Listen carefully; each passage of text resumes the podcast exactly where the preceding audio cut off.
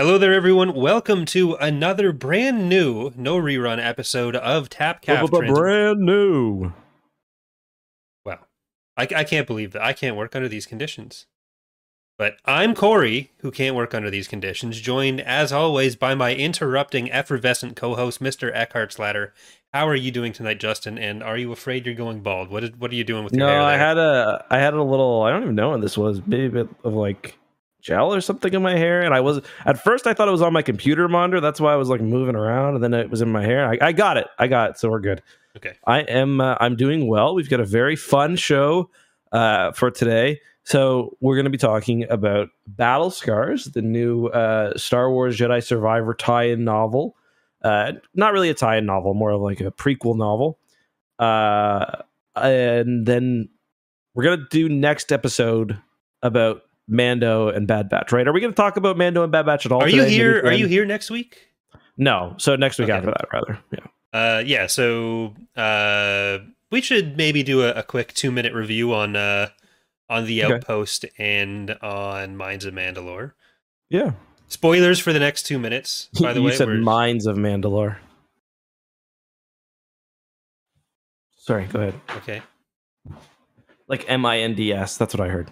Oh well, okay. Well, that's just how I talk. Thank you for. That's also a good. That would have been a, an interesting ti title as well. Like I think that kind of would have worked. But Oh yeah, that's the the Galaxy Brain chess. So I actually, which of these two did you prefer? um, kind of the same as last week, where I think uh the Outpost was a better Bad Batch episode. Uh, like was it was better. It was a better than average Bad Batch episode compared to Mando season three, episode two. Uh, but I still like Mando more. Yeah. So, in other words, the Bad Batch was maybe better compared to the norm. Uh, but Mando is just for me. I just love it so much that The Outpost hit above expectations rather than Yeah. necessarily being better. Yeah. yeah, pound per pound, uh, the the the Outpost was better, but it's still like a mackerel versus a. Yeah. Yeah, and I, now love, I I, the Bad Batch. I feel uh, absolved of my accidental spoiler last week. So Yeah. I didn't get any hate for that. Uh, I didn't get my Shocker, access they go to. Tatooine. Yeah. yeah so i'm good but uh yeah i enjoyed both of them i thought they were both good episodes the Mm. uh a lot of the stuff that mando touched on i really enjoyed like how they're getting into the uh different views of mandalore and starting to bring bo-katan and din closer together while still showing that they have a pretty big ideological gap Mhm. but Yeah, I um I don't a lot of people were like a lot of people were seeing some like sexual chemistry there. I don't really Yeah. get that myself. So I don't necessarily get that it's a, a romantic relationship, but I also don't get like the vociferous response to anyone who says it might be a romantic relationship. That there's some people who are very strongly uh, against that, and it's it's I I I try to avoid shipping wars online. I think that's become Would uh would she be like a MILF for him? uh possibly Because like be- during the Clone Wars, she's already pretty old and he's a kid. So I think she's supposed to be pretty young during the Clone Wars, which I Oh, mean, okay. compared to him being three, it's like a 15 year difference at least. But Okay. I mean, they're they're probably what 30 to 45 for the pair of them. see, I thought Bo Katan was older than that. She's she's a little bit older than that probably, but it's not. We're not in a Leo DiCaprio situation here or a Mm-hmm. Madonna situation. Gotcha. Gotcha. Okay. Fair But enough. there's one thing that I keep seeing that I do want to come out strongly against the idea that uh, that Bo Katan is now the rightful owner of the dark saber because Sewer Grievous technically beat Din and then she beat Sewer Grievous, Mm. and that's not how that works. It's not Harry Potter weird wand magic bullshit. It's uh, otherwise like I said this on Twitter, but like Palpatine beat Maul, and they didn't then say Mhm. like, "Oh, by the way, Palpatine, here's your dark saber. We're gonna mail it to you because you are now Mandalore." It there has to be like some understanding of a challenge for it. I don't think any Mandalorians would see like getting tricked by a helmet trap under the sand as a valid duel, anyways. I'm gonna slightly disagree. I think you're right. Um, however, I think if she had taken the dark saber and not giving it back to him, like I think you know being Mandalorian is all about survival of the fittest and you know strongest. So if she has it and he can't take it back from her, like to me that's pretty valid. But if Bo Katan's been in this situation before where she has the dark saber, Mhm. she'd other someone would have to like forcibly take it from her for her to give it up at that point before she like gives it back to Sabine. But Mhm.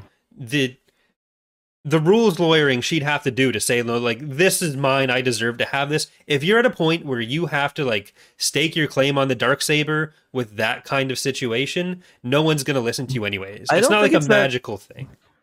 I don't think it's that complicated. I think you can just say this is mine. You can tr- and anyone's free to try to take it. You know what I mean? Like try to take it from me. Like I think that's kind of like the the nature of the dark saber. You get it, people want it. It's kind of like a representation of being the alpha because you're open for a challenge at any point. You know what I mean? Okay, but like if the if in Book of Boba Fett when the Mhm. armor was like waving it around and talking about uh Mandalore, if Mhm. she'd said, "Okay, this is mine now," do you think Paz Vizsla would have been like, "Yeah, you earned that. That's yours now, man." Well, no, it's about can the- you how is- command the respect? Like if you get it through being a kind of a, a little piece of shit, no one's gonna say, "Okay, I will follow." It's not just like But- you have the dark the- saber, therefore I must listen to you at this moment. It's not the speaking conch. But how is it any different from her taking it and being, you know, too powerful for anyone to challenge versus her taking it off Din Djarin's dead body? Like if she takes it and Din Djarin's too much of a weakling to take it back, like is that really that different? I don't know. But it, it's not just like whoever has it rules the Mandalorians. It's like whoever is able to claim it in a way that they see as legitimate gets that respect.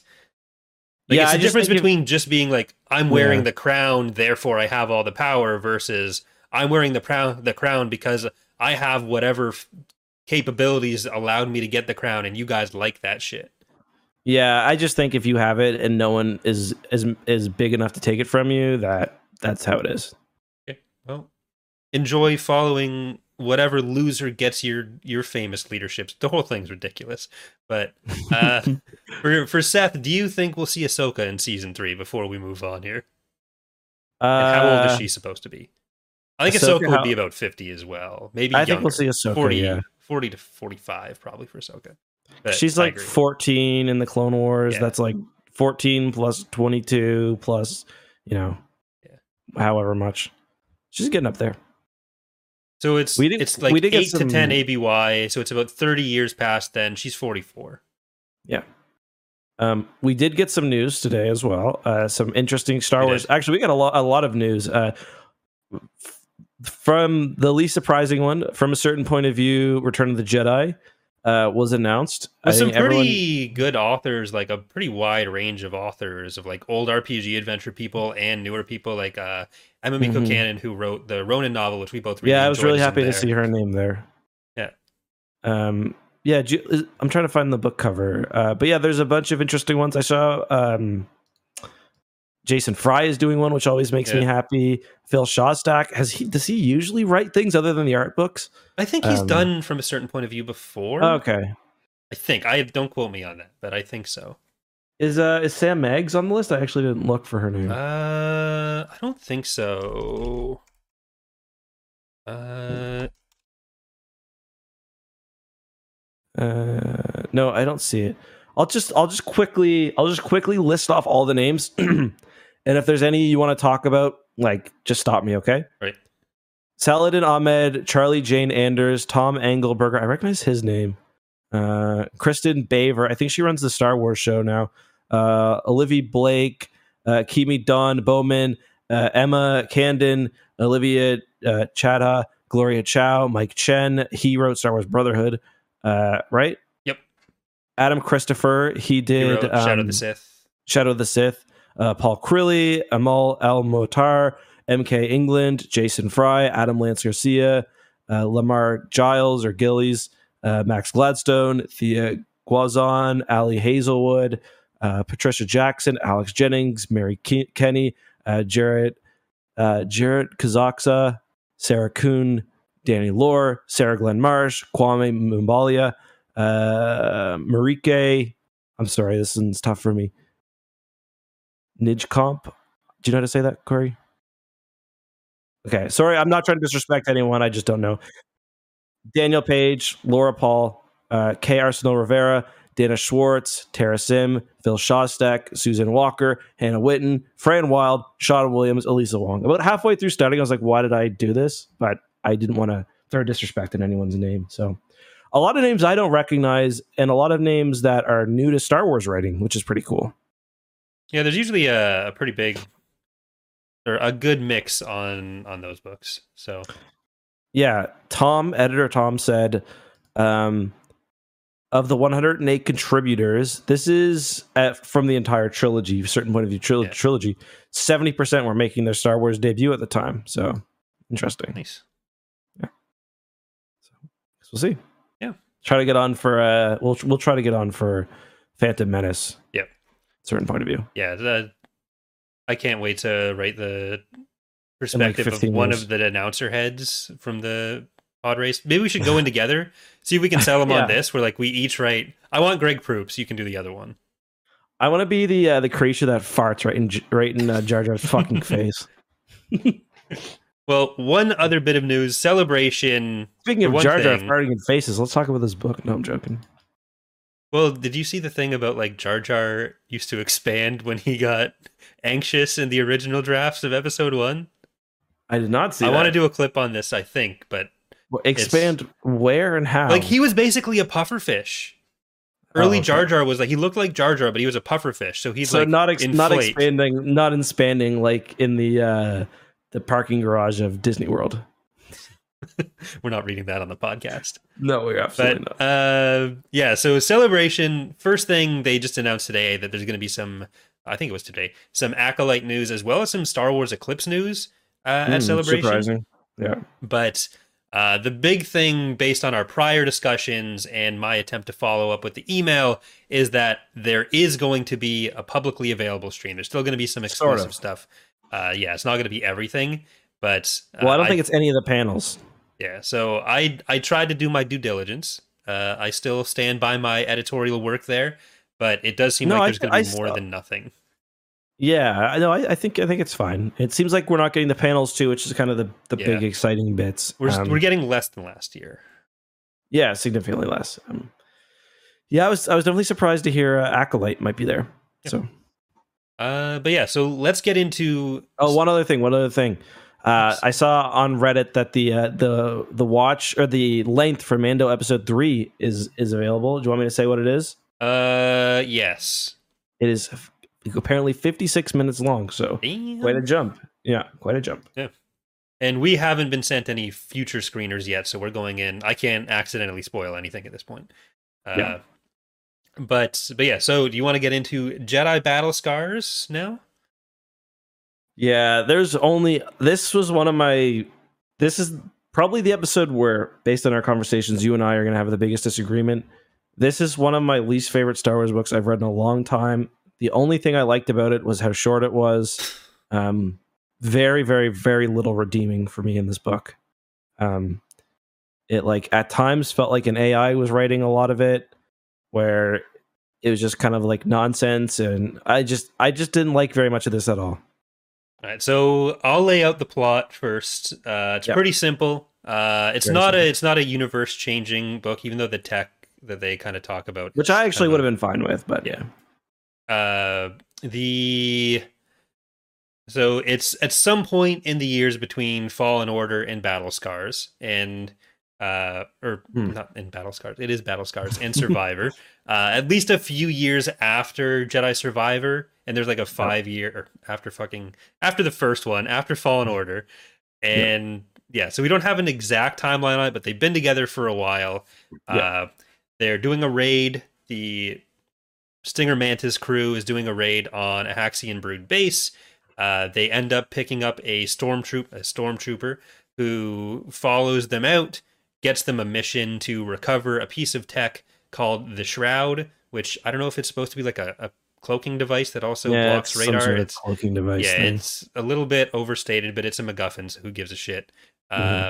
Uh, they go and have to uh, get this device from Marcana, which luckily happens to also be where the Circlet of Suresh from Knights of the Old Republic is hanging out as a Jedi uh, artifact that Cere wants. Everyone Mhm. fights a lot about what's going on. Merrin has a bunch of sex, and then uh, they find out that the inventor of the shroud was the stormtrooper that they picked up's girlfriend, and is the schematics because she never wrote them down. And then everyone also they don't actually own. work in the end so Yeah. yeah uh, and also the most unbelievable part for me was any uh, anybody falling in love with the Nikto. You see how Yeah, it's kinda ugly of a species that is? Like All the right, so- Nikto is like the uh, it's like the alien, uh, like the gang leader from Mando season three episode one. Yeah. So I'll lay out what I thought was the the good and the bad of it, and then we'll just see if you want to turn all of my good into bad as well. No, I'm sure I'll agree with some of the good. Okay. So I'm going to start with the good. I think that for the most part, the character work for the main uh for the main characters, for the main Stinger Mantis crew is pretty good with some notable exceptions that I'm sure we're going to spend most of our time talking about. uh like we're definitely going to disagree on this, but I think when Merrin isn't just having chapters about her being like lovesick, like that are like solely focused on thinking Fred is hot, I think that her Mhm. character is actually done pretty well. Uh, Okay. Greez is pretty much great the entire way through. I think Greez was completely nailed, which is cool because Greez is a better character than I think people give him credit for. Uh, I, I'll just say I agree with that. I think Greez was Greez was one of my highlights actually. Yeah. And Cere, I think, was actually done really well, except for one taxi joke at the start. I was afraid at the start that there was going to be too much of the like they're all just the same character doing humorous stuff. But uh, I think Cere was done pretty well through it as well. Uh, the downside of that in general was like there was too much of the saccharine, but we're all family throughout the whole thing, and like too much overstating. There was literally be like a moment at the very end where she's like, "I get my strength from my family," Yeah. and I was just imagining like, If it wasn't that every that was basically Yeah. every other page, and that was a bit much. Yeah. Uh, I don't have a problem with it being like a, a smaller adventure because like "No, me neither."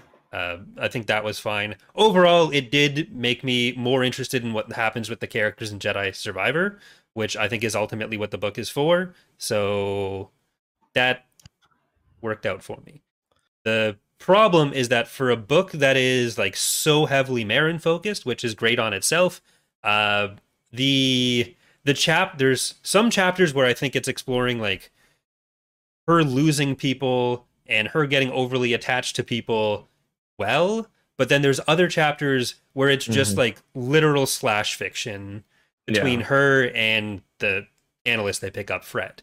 And I think like the biggest problem is that Fred is just such a non-character. Yes. oh my god. She gets described as like uh basically just exists to be hot yeah. and the the rest of the crew you get some hints that like okay Merrin is going too fast with this and it's called out in the book a bit but it's not really seen as a negative there it's just no. everyone says like oh we don't trust Fred but how can you not like her it's like how can you like her she hasn't done or said anything at all other than wow this person is hot so that it's it's not super believable how fast like the way Merrin feels about this particular person I think exploring that like Merrin is very passionate in Fallen Order, like in general. She's very upset about everything. She has a lot of reasons to be very upset about everything.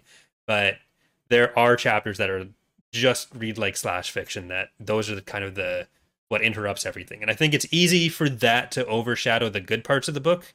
But Yeah. if you just kind of remove two chapters, I think that would overall make the book much better. I, I mean, yeah, my problem is the book is ultimately built around Merrin's kind of infatuation with this character. She thinks it's love, maybe it is, but like I find the book does absolutely nothing to like establish this. Yeah. Um, I wouldn't like, have a problem get- with that if it wasn't for everyone else also saying, "Oh, I can see how you're connected." Oh, Sure, yeah. I mean, I still I think would have a bit of a problem with it because it turns Merrin into kind of a boring and not very interesting to read character. Mhm. Like, yeah, infatuation is something that definitely happens to people, but it's not necessarily an interesting topic for an entire book. Uh, I actually will agree that I thought I didn't like Cere's character as much. I, I really wasn't a fan. I thought the character who was, uh, I thought Cal was completely underused and like misused in this novel. Um, He was a bit too one note. Yeah, he's he's like I, I had posted. He's a bit of a goody two shoes. I think it auto corrected to goody two shows, but um, which is kind of weird because we spend like one of my problems. The book opens up very video gamey, which I guess is a choice, you know, because a lot of the fan, most people reading this are probably fans of the video game. Um, but like they go to this Haxion Brood base and they're killing like literally a hundred plus people Mhm. uh, by hand, and you know, there's no talk about that at all. There's no hey, maybe like this isn't a super like light side thing to do. Then of course later on, um, the crew fights off faces off against the fifth brother, which to me was like the most useless, uninteresting lightsaber fight ever because we know how the fifth brother dies. We know Cere is still alive. We know Cal is still alive. So that I wasn't getting a whole lot out of. And then of course that battle ends with uh, with Cere doing the whole, you know, she's got him. They can beat him, and she she does the whole, "Hey, you sure you don't want to turn to the light side thing?" It's like it's just a little contrived. I, I had no time for that. Sorry, go ahead. No, you can keep going. I did my whole thing. No, um and yeah, like like the the new characters I found really uninteresting and the the the the, the Stinger Mantis crew really just felt like like I wanted to know more about like what the crew had actually how they changed in the 2 years, like Mhm. like where their story has gone. But it feels more like it's been like 2 weeks and they've went on some sort of like vague adventure um that they sort of allude to. We're meant to believe that like they're this big family and like sometimes that comes through but like it just doesn't really feel earned which to, honestly for me was actually a bit of an issue that the game had as well Mhm. um where the camaraderie built up a little too quickly um so yeah i just and the writing didn't do it for me um i i didn't enjoy the Merrin chapters i really really didn't enjoy the two new characters um it's like the book wanted to be more adult and how it treats like sex and stuff which is fine but it doesn't do like the emotional legwork you need to do Yeah. um yeah it just it felt to me like all of this is like the end i was thinking like there's kind of this Merrin has this speech where she's talking to Fred and she's like oh we're like twin sons etc cetera, etc cetera. and i'm like i was just thinking Fred would respond but alas i wasn't written into the game so it's like she's got to go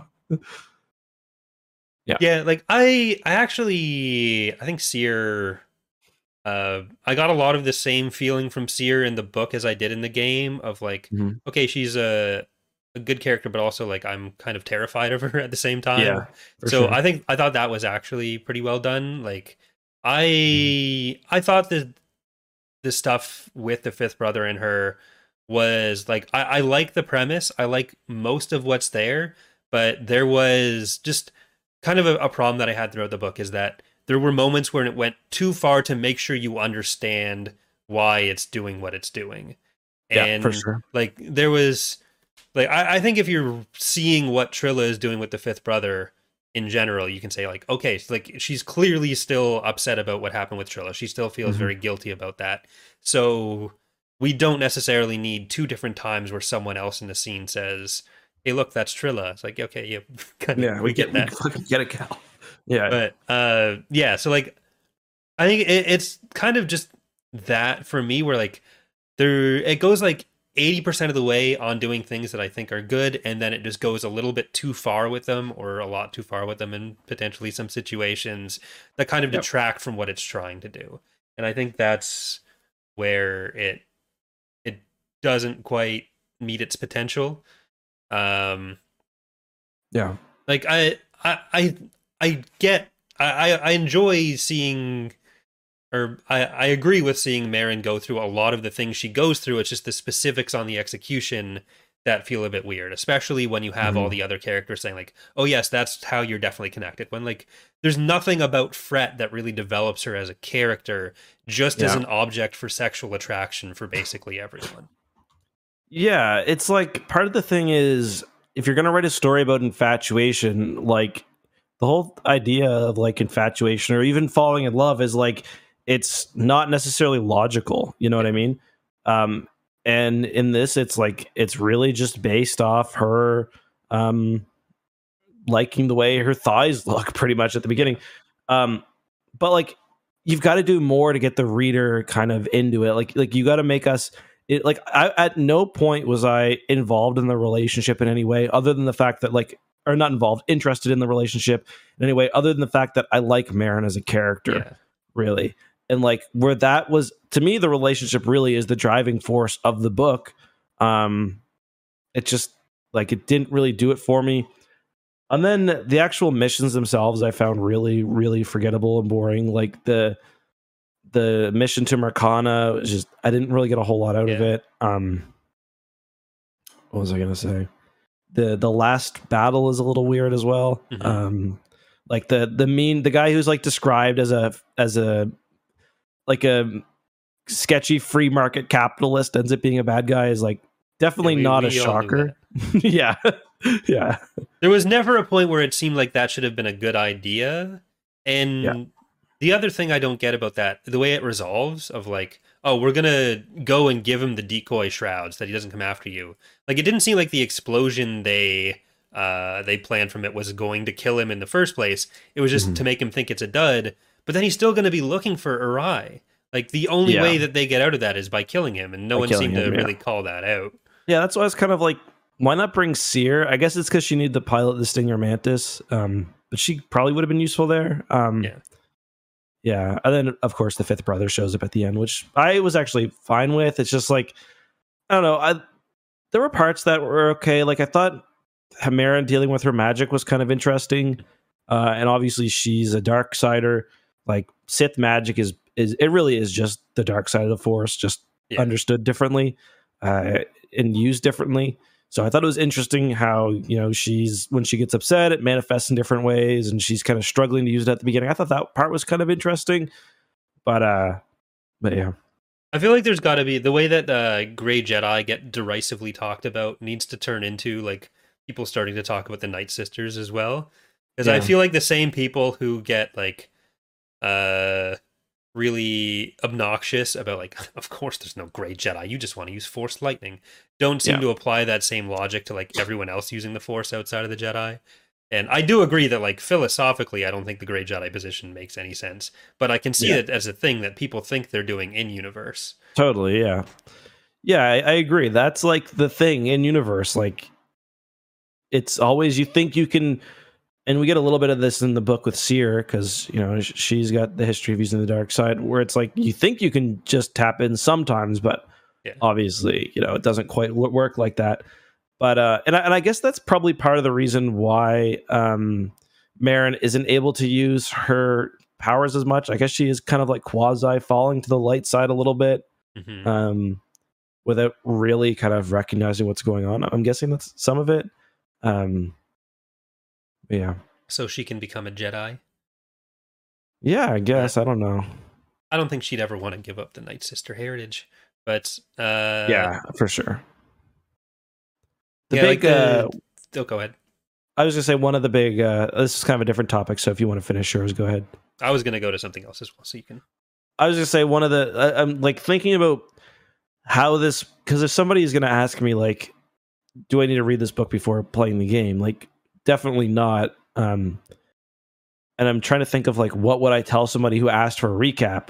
The big things would really be, um, Cere seems to be there's Cere and Kyle have a different perspective on what they should be doing, Yep. and I think that that kind of comes from Jedi Survivor, where Cere is off. We see her like rebuilding a library Yeah. or something.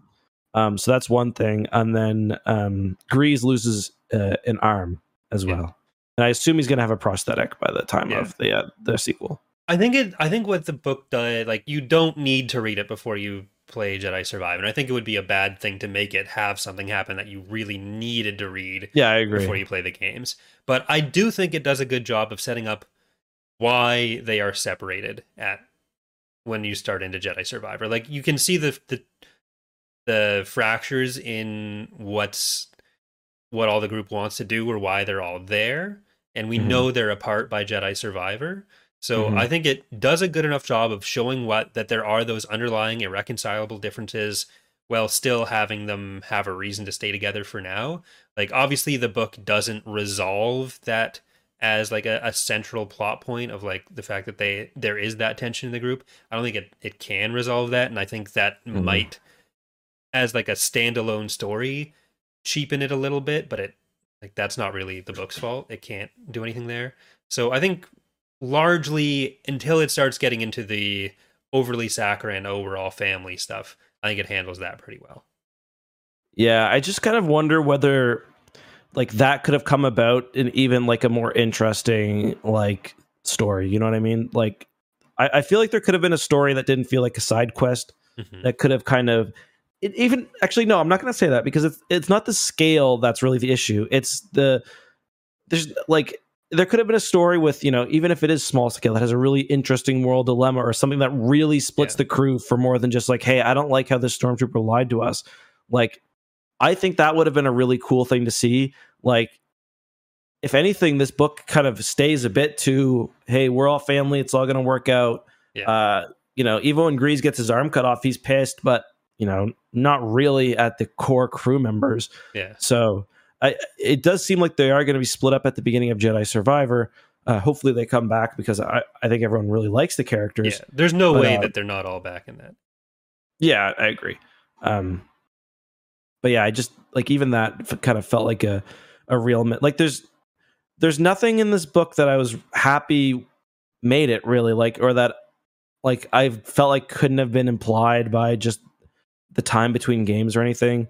Um, and like I wonder if uh, I, I got a question because one of the most controversial bits is certainly going to be the fact that Cal and Merrin not only don't have a relationship like a romantic relationship but haven't at all did you sense one when you played fallen order and you are replaying it now right Yeah, So- I, I like you get the feeling that there's a potential connection there, but I never Yeah. expected it to be a thing that happened between games. right And I think no. it's something that like this book actually does more to push that along than uh than Fallen Order does. And I think that there's going to be an issue like an issue with Star Wars is that a lot of the audience is probably younger and Mhm. maybe not like the most romantically experienced in that like they may think that the way it works in Star Wars universe fans are virgins. Corey loses 2023. well, just the idea of like they'll see when when a lot of people are shipping, they'll think Yeah. like there's this one relationship, every character gets one relationship and then they're done. So I think a lot of people will focus too much on like, oh, they put Merrin with this other person instead of Cal. This means they can never get together. But like if you read the fucking book, there's a lot of stuff that's like oh, does Cal feel that way about her? Oh, does she maybe feel that way about him as well? And like, I was never expecting them to get together between the two games. It's this kind of thing that like the book kind of sets up could happen in the future still. Like, it's not closing the door on that at all. It's not even like, I feel like a few people probably took it as like, intentionally going out of the way to to prove that ship wrong and i really don't think that's the case here like i think it keeps that door open i don't think if they were going to put them together in the game either that they would have implied it was this thing that happened between fallen order and survivor and then ended and i don't think anyone would have found that particularly satisfying anyways so i don't, I don't think Yeah. that's I guess. I, I, generally agree, and you're you're right that in part of it is because Star Wars like is like that a lot, where it's like, oh, Han and Leia they were together when they were, you know, when Princess Leia was twenty, they're gonna be together forever. Yeah Uh, it'd be I like people getting upset about Qi'ra because like oh we actually know that han marries leia. No he wasn't in this relationship. Yeah, he- he'd actually never been kissed before, but um, I, I guess the only thing you do get like a bit of, uh, and you know, Cal senses it, Cere senses it, a bit of like these these are faded partners thing, um, where it, it like almost tries to elevate their relationship, and I, I think I don't feel this way. I think some people might feel like that eventually uh, will lessen the relationship if it happens between Cal and Merrin, if that makes sense. hmm Um, where it's like Merrin is is like ready to throw her life away, like she can't imagine. But I mean, I guess that's what it's like a lot of times when you get with someone for the first time. Yeah, they're also like they are pretty young themselves. Like Yeah. Fret is 21. Yeah, Merrin, I mean Merrin and Cal are probably, Probably under that. 25 Yeah. at this point. But yeah. Yeah. Because like I think one thing that the book does highlight about the relationship is uh as much as it does the whole star connected lover stuff, it really emphasizes that part of what's bringing Merrin and uh So and trauma. Fret together is that similar trauma in that Fret is able to feel and express rage in a way that is kind of natural to Merrin, which you can see in Fallen Order, and like is more important to her use of the dark side, essentially. And she's around two Jedi all the time, so that makes sense. Yeah. Like that, if it hadn't gone to the whole star connected thing, I would like, I would have. That's the same thing where it's like it gets eighty percent of the way on the right track of stuff. Like I'm, I'm with it on this, but then it just goes that little bit too far. Where Mhm. then like also Cal and Cere and Greez are thinking the same thing about them. Yeah. And there there is like stuff with Cal and Merrin that I do wish had been explored more, not in the romantic sense, but there was something like with the the dark side usage where Merrin gets like Mm. really self-conscious about the fact that she just raised an undead army which she hadn't done since Jedi Fallen Order. She's like Yeah. I don't usually do this, Yeah. but like Cal, what is Cal going to think about this? And is he going to hate me for this? And she's like terrified about that. and he's kind of cool with it. He's kind of cool with it, and it doesn't really get addressed. And I feel like that could have been a more interesting conversation than it was. But I think that gets back to the fact that like Cal gets a bit Yeah. more surface level of stuff, but we never really see too deep in what he's doing. Yeah. Cal's like, "Oh, we're raising zombies now. That's what we're doing now." No, but um, I guess that happened. yeah. Uh, there was even one part, and I, I agree. Cal was very surface level. We get like he. There's some parts where he's like sort of sad about like every single person he's ever known being dead. But there's like even one occasion where, um, and maybe this is kind of Merrin's like insecurity, or maybe it's like her her ignorance, where she's like, um, Cal and Cere had come to terms with what had happened to them, and they were cool with it. Like Cal probably is never going to be totally Yeah. cool with what happened. yeah, like, I think part of that is really just Merrin being She's kind of accidentally like um, setting herself apart from everybody. yeah, and Yeah. yeah. I think that's like an intentional thing rather than just uh, Yeah. No, I, I, Saying I that def- that's definitely possible. emotionally dead inside. He's just Yeah. a quit machine or something. Yeah, Because like it, he, it does set up just quit quit machine for parts of this book. yeah, like it does set up like the main thing it sets up with Cal is the feeling that like he has to protect everyone. He has to be responsible for everything. Yeah, And like I think that's definitely a good thing to explore with him. But I agree. It just that can also be a bit exhausting sometimes. Like there's I think probably the stupidest scene that's ever been in a Marvel movie is that one from either the first or second like either Endgame or the other one where it's like Black Widow and Hawkeye like in a competition to see which one can throw each other off the edge for or which one can throw themselves Yeah. off the edge first. Yeah. It's like who is actually the most pure and self-sacrificial. Um but for Cal it does work because that is kind of his character. Uh, but I don't know. I, I want to see more nuance. I would have liked to see. Sorry, go ahead. I don't think I don't think it's quite the same because like that was both of them trying to sacrifice each themselves for the other one. Whereas Merrin wasn't saying like Cal shouldn't put himself in that position. It was that Cal needs to stop telling other people they can't, or that like his choice to be the sacrificial one or to put himself in danger is more valid than everyone else. Because like Cal's whole thing is like he needs to stop the Empire. No one else can do anything. Mhm. Yada yada. And I just, I think, I don't know. I, I feel like the idea of a person being completely self-sacrificing can work, but like you need to put a bit more work into why.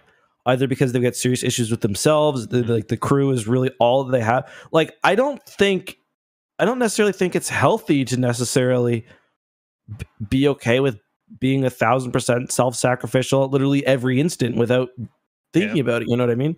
Uh, even for a Jedi. Um, Yeah, and uh, I I do think since it just came up in chat again, like the as much as I think the widespread killing is a, a choice that's made because it's like a, a video game book. It goes much farther than you ever actually Yeah. go in game. Like you're not doing any amount anywhere near this amount of carnage at any point in Fallen Order. yeah, they, they literally slaughter like they must kill 200 people at the beginning. yeah, and it's Cal is like Merrin was having all the fun as she's like s- fucking s- giving like stormtroopers the big suck and taking their life force out. Like, I don't know. Yeah. It's uh, it it is a bit much, and I think it goes beyond just video game adaptation there. But Yeah, and Cal's just like, BD, give me that stim. Yeah. give me the memory suppressor. There's one point where it's like I think it's basically saying he's surrounded by empty stims. yeah. I do Yeah. like that it, it did incorporate some of the more gamey like game Yeah. mechanic aspects that as being a thing that's like actually happening, but it does it does have some some funny implications sometimes. Yeah, I liked uh I definitely liked BD. BD, it's hard not to like him. BD is fantastic. Yeah. I, I do like how he's like ge- generally described as having like a calming nature on people.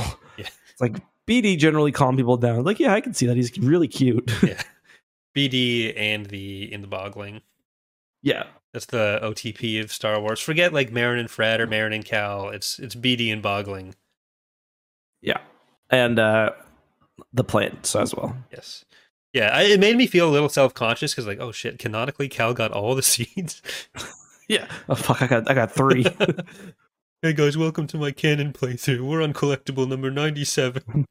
We gotta get the Rosher seed because I forgot it the first time. yeah, well. Exactly. It's canon now. So we've let we've let Cal and the Mantis crew down. Yes. All right. Uh, I'm going to open up our tier list. Okay. And where are you landing with battle scars? Unfortunately, this one is a D. It's a D for me. Yeah. Fitting with the themes of the book, Justin is giving it the D. There's not a lot of not a lot of D's being given in this book, Corey. I don't think you want to make people think that that's our problem with it. I was going to actually comment on that because I do want to make it clear. Sam Maggs, who's the author, gets a lot of hate uh, for I don't even know why because I don't know anything else she's written that I've read. People seem to hate her, and I let's be honest, it's be- because she writes like gay and lesbian characters, and uh, and yeah, that's not my problem with I had with this book. It was pretty much everything else. Yeah, so, I actually I've I'm mostly familiar with her from Critical Role stuff because I read like some of the Critical Role extra stuff, and I, I have enjoyed her stuff there as well. okay. Uh, yeah, so I'm So not. she writes like tie-in novels to like their adventures, does she? Yeah, she hasn't done a ton of like uh novel type stuff or story type stuff. But she's done like a bit of Marvel stuff. She's done some Critical Role comics. I think it's mostly Oh, she been wrote comics Call before. of Duty Vanguard. Let's go. I don't think she Sounds wrote like- all of Call of Duty Vanguard. Yeah, she was a writer. I'm just looking at the. I'm just looking at her games. Uh, Ratchet and Clank, Cards Against Humanity, Mass Effect. Let's go. That'd be fun. But yeah, so I'm not quite as low as you on it. I'm trying to see what I gave to Brotherhood and uh Yeah, Shadow to me, of the those. Sith. I think I gave those a C. We both we both gave those B's actually, and I Oh, feel like really? this feels Mm. like a similar book, but I do think it's Okay. done worse than those. Uh, so like a lot of the things that I liked about those were here, but not executed quite as well. And there are some things that I think those books explored better, like the the villains. As longer books, it's a Mhm. bit easier, but that I don't think there was any like hard limit on the what the pages had to be. And then there's just stuff thrown in like the Circlet of Suresh, which are kind of barely mentioned, much like we're barely mentioning it in the podcast now. That Yeah. could have been fleshed out a bit more with even just a little more time, possibly taken away from the uh, scenes that felt a little bit extraneous. Extraneous. Eh, extraneous. So Hmm. I'm going one below what I gave those and giving it a C. Okay. Uh, I will say, like, someone wrote, "Is this the horniest Star Wars book ever?" And it's like maybe, like, it's got to be up there, but it's sad because, like, if you compare it to, um, what's it called, Stars. Lost Stars, which is is also very horny. Maybe like less. Exp- actually, I'd say it's pretty similar. But like that book is like you understand why the characters love each other and why Yeah. they're like horny for each other. Um, so that will be a good comparison, I think, when we finally get around to doing that. Yeah. All right. Did we have uh, any emails? We do have. Uh, we had two emails when I last checked. Uh, looks like there are still two emails. First, we got from Joel, who says, "Do you think one of the reasons a lot of new canon books and comics feel different is that overall they're trying to appeal to a different audience compared to the Legends audience? The new audience being a lot with different tastes and storytelling and tropes, and probably more online with social media. Curious to hear your thoughts on gen- different generational tastes and how it affects Star Wars storytelling. Um, I don't think I don't know if the I think the audience is maybe a little broader, so maybe. Yeah. Uh, but otherwise, yeah, I wouldn't put it beyond that. Yeah, like I I do think in certain periods of the uh Bantam and Del Rey publishing, there was one specific idea of like this is what a Star Wars book is, and you got like some variants on that. Uh, whereas Mhm. now there's a lot more playing with different genres in a way that was a lot more rare back then. Yeah, So I think there's like a bigger idea that like you can do different stuff and that can still be Star Wars. Uh, you can have different genres you're playing with. You can appeal to different audiences because it's not just uh, the '90s idea of like this is what a nerd is. So I think there's Mhm. definitely something to that. Yep. Uh oh, we actually just got another email. So I'll actually Ooh. I'll read that one. And then we had one more after that. So Uh, this is a deeper question. We we are on a bit of a, a time limit for this episode, so this is a, a bit longer of an email and a bit deeper of a question. So we might have to come back to this one next time. Sorry, Theo. But the final email is from Gustav, who asks, "When are we going to go back to NJO?" Mm. And that will probably be April or May. yeah, yeah, probably around then. Is you're gone next week, so no tap calf next week. Yeah, and then I've got another trip later, so Yeah, it'll be a bit, and we've got it'll be probably after Mando ends. Um, yeah. so yeah, So yeah, we've got uh next week we won't be here. Uh week after that we We'll are de- going to we'll be talking about the need to do a shows. Mando Yeah, we'll need and- to talk about Mando and Bad Batch. yeah, Week after that we won't be around. Uh and then so like April 6th will probably be another Mando episode. So maybe on the 13th if we're both around we'll be able to do Traitor or not Traitor, uh Dark Journey. It's a pretty short book so it shouldn't be too bad. hmm Uh, so tentatively, maybe at that point, but yeah, we'll see. Yeah. There- there- there's a lot of a lot of time between now and April, so yeah. So we need to make sure that we get over to our to our. Uh, I do have a couple. Oh, reviews that I want to I want to read. Yep. Uh, including one one star review that somebody left, and it's it's a nonsense review, so I'm not even going to read it. I'll just say nonsense is in it's a joke, or nonsense is in a- it's, it's a a- joke. it's a it's like it's trying to be funny um but like we don't have that many podcast reviews so a one star review really fucking puts us down. So you can eat my entire asshole for that. Um i don't appreciate that for real. Uh i don't like look at that and get a chuckle. I don't like say that person's a real funny cat i just get disappointed um we had a review from master chief i may have read this one Justin and Corey are great. Their hatred of Republic Commando notwithstanding. Yes, Justin, you hate it. No need to say otherwise. They show me new Star Wars content I can enjoy and I've never heard of and has really gotten me into buying the new Jedi Order books. There we go. They're both devoted content creators that continually bring new uh, things to the Star Wars fandom, whether Justin's Battle of the Dreadnoughts or Corey's 3D breakdown of Thrawn's fleet in the Thrawn trilogy. Great job. Keep it up. 10 out of 10. Thank you. Uh, then add on says, This is the best Star Wars podcast by virtue of being the only podcast I know I have checked. The discussion is thought provoking and entertaining. I don't know what else you could ask for. So, thank you very much, guys. Thank you. Look, if you want to give us actual one star reviews because that's what you think, do what you got to do. But if yeah, if if you actually think our podcast is only worth one star, then fine, leave a one star review. But uh, we don't sling we don't sling boner pills to you guys. yeah, we don't s- yet. I would. Uh, it- we don't sling fucking. Um, I'm trying to think of whatever whatever Alex Jones slings. We don't do it. It's free. Um, but yeah, that's all I got. Donald Mal Vitality. Download Male Vitality. You'll get big and red like I am. All right. Well, we're gonna go and do some Fortnite action over on Twitch. Dot, or actually, I might do it on my YouTube channel, so not not there. But uh, Okay. x2.com slash x2 YouTube not whatever. The others I give out the links before. If you if you're gonna watch, you already know where the hell it is.